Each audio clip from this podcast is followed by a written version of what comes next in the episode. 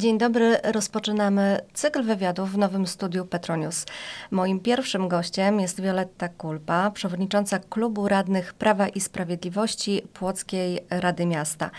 Mm, Pani Violeto, za nami bardzo świeżo styczniowa sesja Rady Miasta Płocka, podczas której e, zwróciła Pani uwagę na kilka istotnych kwestii. Pierwsza dotyczyła takiej pozornie błahej sprawy, e, a mianowicie regulaminu cmentarza komunalnego e, i zmian w tym regulaminie. Który zapis konkretnie Panią zaniepokoił? Przejdę za chwileczkę do spraw merytorycznych zawartych w tym pytaniu, natomiast chciałabym przede wszystkim przywitać się. Dzień dobry Pani, dzień dobry Państwu i czuję się naprawdę bardzo zaszczycona, że jestem pierwszym gościem. Nie wiedziałam, że, mm, że jestem tym pierwszym gościem. Nie byłam przygotowana do końca, ale następnym razem się poprawię. Oczywiście. Na pewno nie ostatnim. E, przechodząc do wczorajszej sesji Rady Miasta Płocka, e, to tak jak zwyczajowo bywa, jest w ostatni czwartek każdego miesiąca. Tych punktów było 17 i rzeczywiście chyba jeden z tych punktów, który wzbudził e, największe kontrowersje, nie, nie chcę używać słowa emocje, bo to nie w tym sensie. Największe kontrowersje rzeczywiście wzbudziła zmiana regulaminu cmentarza komunalnego. Zwróciłam tam uwagę w imieniu Klubu Radnych Prawa i Sprawiedliwości na dwie kwestie. Pierwsza to wjazd konduktów żałobnych podczas uroczystości pogrzebowych, gdzie zawsze w starym regulaminie w latach wstecz był zapis, iż kondukt żałobny e, może wjechać do godziny 16 w dni robocze i do godziny 13 w soboty. Tymczasem wprowadzono zapis, iż ograniczono wjazd, że oczywiście cmentarz komunalny pod kątem uroczystości pogrzebowych jest czynny, tak jak do tej pory, do godziny 16 w dni roboczej i 13 w soboty, aczkolwiek wjazd konduktu może nastąpić tylko do godziny 14 w dni roboczej i tylko do 11 w sobotę. To wzbudziło nasze kontrowersje i stąd nasza zmiana do tej uchwały polegająca na tym, aby tą część zdania w ogóle usunąć, czyli pozostawić taki zapis, jak był stary. E, prezydent oczywiście się zreflektował i stwierdził, że e, dotyczy to tylko tych konduktów żałobnych, których uroczystości pogrzebowe są na terenie cmentarza, czyli w kaplicy cmentarnej e, i wprowadził autopoprawkę na nasz wniosek. Kolejna kwestia to mm, zamykanie bram cmentarza dla osób odwiedzających, dla osób, które chcą e, pomodlić się, mm, być przy grobach bliskich. E, otóż do tej pory cmentarze były, cmentarz komunalny był czynny od godziny 6 do 21.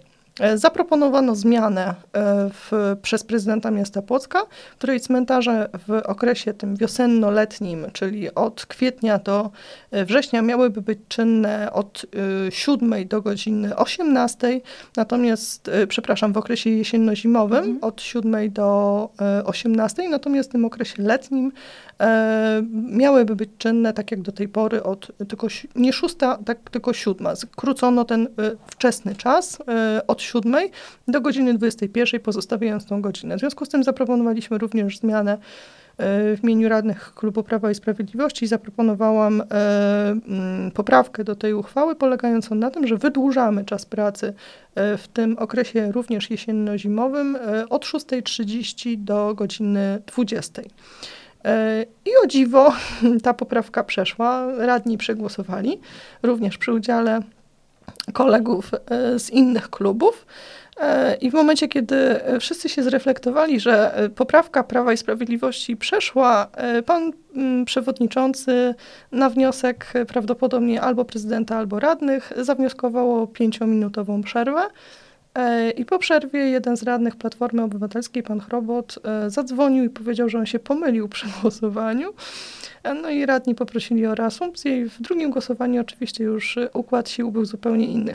Dlaczego to prowadzi, dlaczego o tym mówię? Ponieważ no wydawałoby się, że mm, projekt uchwały, który reguluje kwestie regulaminowe funkcjonowania cmentarza, powinien jakby odnosić się do kwestii technicznych, a nie y, utrudniać y, mieszkańcom y, wizytę na terenie cmentarza, chęć pobytu na cmentarzu, szczególnie w tym najtrudniejszym okresie po śmierci bliskiej osoby, kiedy jest nam to bardzo potrzebne, bardzo konieczne. Sama tak, to... są to trudne emocje na pewno dla każdego i chciałby przeżywać jednak to również na cmentarzu. Dokładnie, sama to przeżyłam, wiem z autopsji stąd no, dla mnie jest to dosyć kuriozalne, mm, a w ogóle mm, informacja, która została mi przekazana, że jest to wniosek e, Muniserwisu, który jest zarządcą tego cmentarza, no jest w ogóle dla mnie niewiarygodne, bo pytałam się wprost, czy to my jesteśmy dla Muniserwisu, czy Muniserwis dla nas. W jaki sposób argumentuje to prezydent i władze miasta?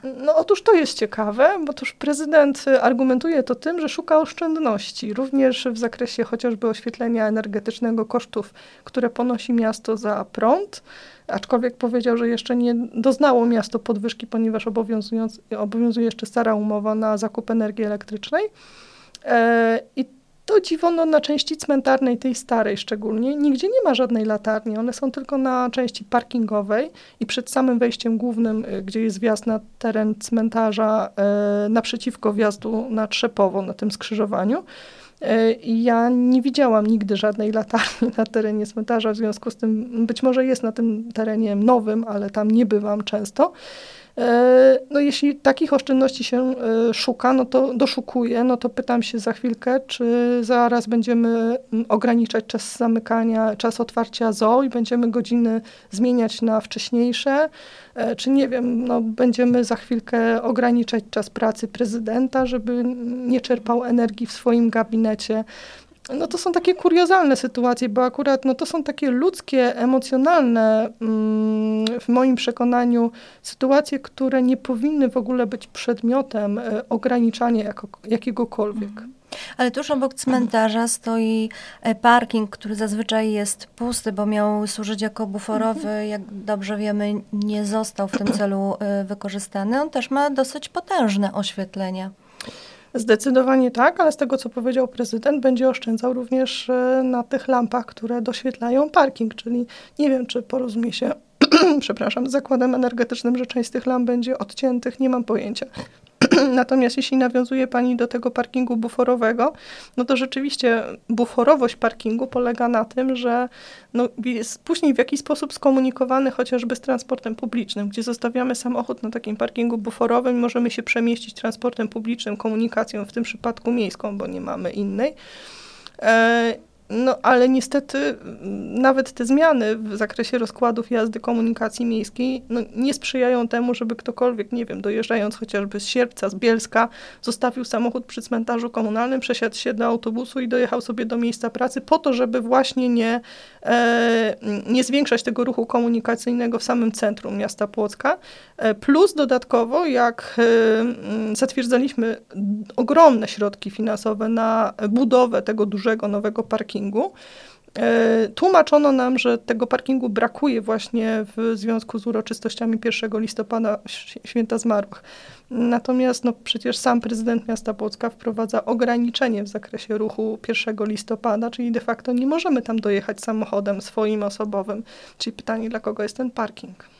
No dokładnie tak. Mam wrażenie, że głównie dla kierowców, którzy chcą y, sprawdzić swoje emocje, swoje umiejętności y, i przecież wiemy dobrze, że na tym parkingu odbywają się różnego rodzaju y, no, nielegalne ćwiczenia. Tak, dokładnie.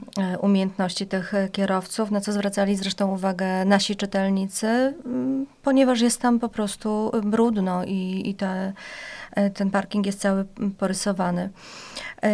Ale jeżeli już wspomina Pani o komunikacji miejskiej, to y, przy tym parkingu nie tylko nie powstały nowe linie, które mhm. rozwiozą pasażerów na całe miasto, ale i komunikacja miejska zapowiedziała ostatnio bardzo poważne zmiany w już istniejących y, liniach, które mają być mocno ograniczone. Co sądzi Pani na ten temat? Znaczy, wydaje mi się, że komunikacja miejska w Płocku nie ma e, pomysłu tak naprawdę na to, e, jak rozwiązać e, albo inaczej, jak zachęcić Płotczan do tego, żeby niekoniecznie jechali swoim prywatnym samochodem, tylko wsiedli w linię komunikacji transportu publicznego. Um, oczywiście żadne ograniczenia, żadne um, wprowadzenie rzadszych y, linii y, kursów, linii autobusowych nie spowoduje nigdy, że nam przybędzie tych pasażerów, tylko efekt będzie oczywiście odwrotny. Była zawsze tendencja co roku, już pomijam fakt pandemii, która oczywiście wpłynęła mm, znacząco na obniżenie wpływów ze sprzedaży biletów komunikacji miejskiej, ale przed pandemią już był zauważalny spadek rok do roku sprzedaży biletów.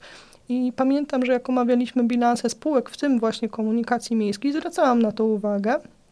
Bo oczywiście nie należy się tylko ekscytować e, wpływami na stacji paliw przy komunikacji miejskiej, ale również przede wszystkim, bo to stanowi jedyne podstawowe, znaczy nie jedyne, przepraszam, ale jedno z podstawowych źródeł poza dotacjami z Urzędu Miasta, gdzie płacone są e, środki finansowe za każdy wozokilometr, a za chwilkę jeszcze do tego nawiążę. E, również sprzedaż biletów, która stanowi znaczny wpływ do budżetu komunikacji miejskiej, do budżetu spółki, plus umowy oczywiście z gminami ościennymi, na których też komunikacja miejska świadczy usługi transportowe. Ale to są odrębne umowy, każda gmina, każdy wójt musi się porozumieć bezpośrednio z komunikacją. Stąd jeśli chodzi o samą sprzedaż biletów, był zauważalny spadek rok do roku jeszcze przed pandemią i wtedy nic komunikacja miejska nie robiła, nie zadziałała w kontekście między innymi powiązania chociażby mm, pewnych e, części osiedli, które nie są dobrze skomunikowane z resztą miasta, szczególnie tam, gdzie zauważalne są największe ruchy komunikacyjne, tam, gdzie potrzebują ci mieszkańcy dojechać, czy to ma być szpital, czy to duży zakład pracy, po to, żeby spowodować, e, aby nie były to przede wszystkim linie przesiadkowe, bo na to też zwracali mieszkańcy uwagę, że każda zmiana, e, która jest wprowadzana w liniach komunikacji miejskiej, powoduje większą przesiadkowość. E, a nikt z nas nie chce jechać 60 minut w autobusie, bo przypomnę, że można kupić oczywiście ten bilet 60-minutowy. I aż trudno sobie wyobrazić, że mm, wydawałoby się, że Płock no, nie jest dużą aglomeracją, nie jesteśmy Warszawą, nie jesteśmy Łodzią ani Gdańskiem, więc te 60 minut to powinno z zapasem zdecydowanym starczyć na dojazd nawet z jednego końca miasta na drugi koniec miasta, a tu się okazuje, że niestety nie, nie tak do końca, bo w momencie e, stworzenia tej przesiadkowości może nam nie starczać ta godzina. I to jest jeden e, z argumentów, które podnosili mieszkańcy i uważam, że jest bardzo celowy, bardzo ważny, czyli komunikacja miejska powinna być szybka i łatwa w skomunikowaniu z punktu A do punktu B. A niestety w Płocku tak nie jest. Szkoda, bo niestety tych ulic nie mamy dużo, nie mamy też aż tak strasznego natężenia ruchu, jak to jest w dużych aglomeracjach. W związku z tym, mm, tak jak powiedziałam na wstępie, nie do końca przemyślała komunikacja miejska e, wszystkie te rozwiązania. Natomiast jeśli mówimy o rzadszej ilości e, kursów na danej linii komunikacyjnej, to też się wiąże z mniejszymi środkami finansowymi, które miasto będzie przekazywało do komunikacji miejskiej, czyli znów szukamy oszczędności. Czyli de facto miasto będzie mniej wtedy płaciło, bo będzie mniej kursów. E, tutaj przypominam sobie sprawę e, linii pospiesznej C, która miała komunikować mieszkańców m.in. Podolszyc z osiedlami e, Radziwie i Góry. Mm, tak trochę dziwnie wprowadzony był termin e, kursowania tej, mm, tej linii akurat, e, bo o ile sobie dobrze przypominam, to było w marcu e, rozpoczęcie. I we wrześniu czy w październiku chyba jakoś tak szybciutko po rozpoczęciu roku szkolnego zakończenie, ogłoszenie, że nie przynosi ta linia spodziewanych zysków, czy też żadnych e, zysków. Mm, termin jest dziwny o tyle, że z tego kursu korzystali uczniowie e, zespołu szkół imienia Leokadii mhm. Bergerowej, a wiadomo, że przerwa wakacyjna i, i właściwie już ten czerwiec to nie służył e, kompletnie temu, żeby ci mhm. uczniowie się tam poruszali, więc te decyzje komunikacji miejskiej faktycznie są nieco dziwne i, i mogą zastanawiać. Tak, i też e, to ważne, o czym wspominałam, e, że część z osiedli nie jest dobrze skomunikowana, a tak jak mówimy o osiedlu chociażby Radziwie, e, to chociażby linia numer dwa, która miała komunikować osiedle Radziwie, to kary dalej jadąc, z Podolszycami. E, również jest rozważana jej likwidacja, z tego co nam powiedziano. Podniosłam ten temat również na sesji, bo e, wielokrotnie o tym rozmawialiśmy z mieszkańcami. Pani radna Teresa Kijek bardzo często prowadzi też rozmowy na terenie Radziwia. Jest podnoszony ten temat, bo na mm, Podolszycach są też przychodnie, na Podolszycach są, nie wiem, znajomi, galerie handlowe i to nie jest wytłumaczenie to, co, tłumacz, to, co przekazuje w swojej treści zarówno Urząd Miasta, jak i komunikacja miejska, że mieszkańcy Radziwia mają swoje centrum handlowe teraz na terenie Radziwia. No przepraszam, nikt mi nie narzuci, że ja mam kupować akurat tych sklepach, które znajdują się na terenie Radziwia, nie mogę pojechać do innych na terenie chociażby Podolszyc. No podobnie jest zresztą ze stacjami roweru miejskiego. To też wiemy dobrze, że e, lewobrzeżna część Płocka e, jest e, no, bardzo poszkodowana w tym zakresie. Chciałam jeszcze nawiązać do remontu ulicy Batalionów Chłopskich, który niedawno się rozpoczął. Wiemy, że Urząd Miasta poinformował w komunikacie prasowym i to chyba odpowiadając na pytania mediów, w tym nasze, na dwa dni przed zamknięciem tej ulicy o rozpoczęciu e, remontu i e, przynajmniej na naszym portalu wzbudziło to sporą dyskusję wśród mieszkańców, którzy podnosili też kwestię e, w kontekście wcześniejszego naszego materiału ulicy Urodzajnej, która jest w fatalnym stanie, nie ma pieniędzy na ten remont. Ulica Batalionów Chłopskich wydaje się w w dużo lepszym stanie i oczywiście tutaj wiem, że 5 milionów zostało pozyskane z funduszy rządowych. Natomiast generalnie mieszkańcy bardzo krytykują inwestycje drogowe, które są realizowane w Płocku. Co pani sądzi o, o sposobie prowadzenia tych inwestycji? Co do wyboru samej inwestycji, dlaczego batalionów chłopskich, a nie urodzajna, jakby trudno mi do końca się do tego odnieść, tak? bo każda ulica, przy której mieszkają mieszkańcy, ma swoją historię, mm, ma swoje podstawy do tego, że dlaczego teraz, a nie później. Jakby mm, każdą trzeba byłoby rozpatrywać odrębnie. Jeśli chodzi o y, taki wprost, tak, no ulica Batalionów miała asfalt, ulica Urodzajna nie ma, ulica Zbożowa ma jakieś połamane płyty y, i miasto boryka się z rozstrzygnięciem przetargu, chociaż miała być ta ulica rozpoczęta i realizacja w tamtym roku, okazało się, że miasto zapewniło 800 y, tysięcy w grudniu tamtego roku. Nie wiem, czy nie znało realiów funkcjonowania, kosztorysów i tego, co wcześniej samo rozstrzygało w zakresie przetargów. Zarezerwowało 800 tysięcy, a najtańsza oferta była 1 200 chyba 82, jak pamiętam. Więc teraz na sesji styczniowej mm, dołożyliśmy te 450 tysięcy. Mam nadzieję, że z sukcesem w końcu zostanie zrealizowana. Dlaczego mówię o Zbożowej? Ponieważ Zbożowa właśnie przylega do ulicy mhm. Urodzajnej. I rzeczywiście ulica Urodzajna jest o tyle istotnym mm, elementem, że y, o, o, niej nie pomyślano przy realizacji obwodnicy, bo de facto to jest ulica równoległa, biegnie do obwodnicy od y, Boryszewskiej, od ronda przy Budmacie, praktycznie styka się z ulicą Zbożową i w momencie, kiedy Urząd Miasta Płocka ograniczył znacznie koszty, wydatki na realizację tej naszej płockiej obwodnicy. Małej. E, która jest jednopasmowa w jednym kierunku. Wszyscy doskonale wiemy, co się dzieje w momencie jakiejkolwiek kolizji na obwodnicy. Jest totalny paraliż. To już Więc... nawet nie kolizja, wystarczy, że tir e, się zepsuje, tak, tak już mieliśmy takie tak, przypadki. dokładnie. Więc nikt nie pomyślał o tym, że trzeba szukać jakiejś alternatywy. Jeśli oszczędzam na obwodnicy, no to szukam w takim razie jak najbliższego zjazdu, żeby ci kierowcy, którzy stoją w tych nieprzeciętnych korkach wtedy, mogli szybko zjechać. Nawet tu nie chodzi o kolizję, tylko nie wiem, zwykłe natężenie ruchu, kiedy obwodnica tak naprawdę stoi albo bardzo wolno jedzie. Jeśli Państwo chcecie e, po godzinie 16, 17 zjechać z obwodnicy Wyszogrodzką, wszyscy doskonale wiecie, na których światłach e, można dopiero zjechać na ulicę Wyszogrodzką. To są piąta albo szósta zmiana świateł. Więc e, to jest coś, co nie do końca Urząd Miasta przemyślał i wydaje mi się, że nie do końca też planuje te inwestycje. W przypadku batalionów chłopskich zgadzam się z Panią całkowicie.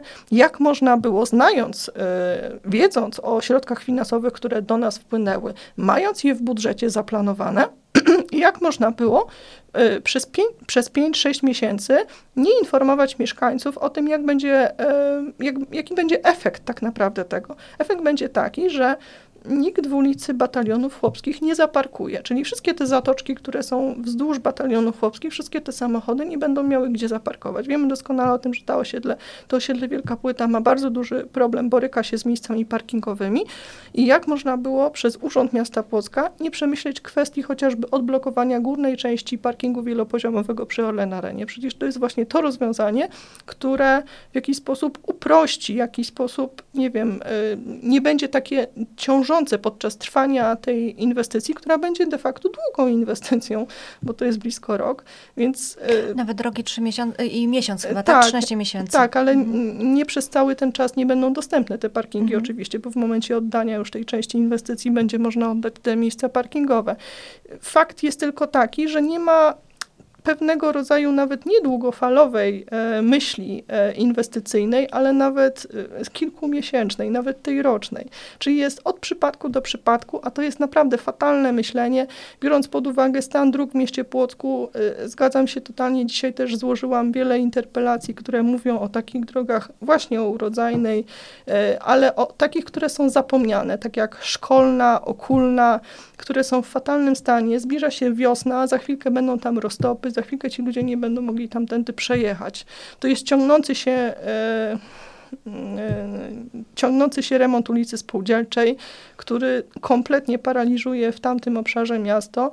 E, to jest nawarstwienie kilku remontów, e, budowy kilku ulic w danym obszarze, które kompletnie też będą dezorganizowały ruch komunikacyjny w mieście Płocku. Czyli mówię o nawarstwieniu chociażby w tym obszarze remontu ulicy Łukasiewicza i dodajemy do tego batalionów chłopskich, czyli w tym kwartale mamy pewien paraliż komunikacyjny.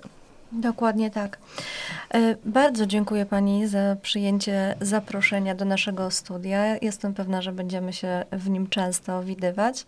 E, moim gościem była Pani Wioletta Kulpa. A ja serdecznie dziękuję za zaproszenie i mogę tylko powiedzieć, że studio jest przepiękne i zachęcam oczywiście do słuchania tych audycji, bo są bardzo ciekawe. Dziękuję. Dziękuję bardzo. Do widzenia. Do, do usłyszenia. Widzenia.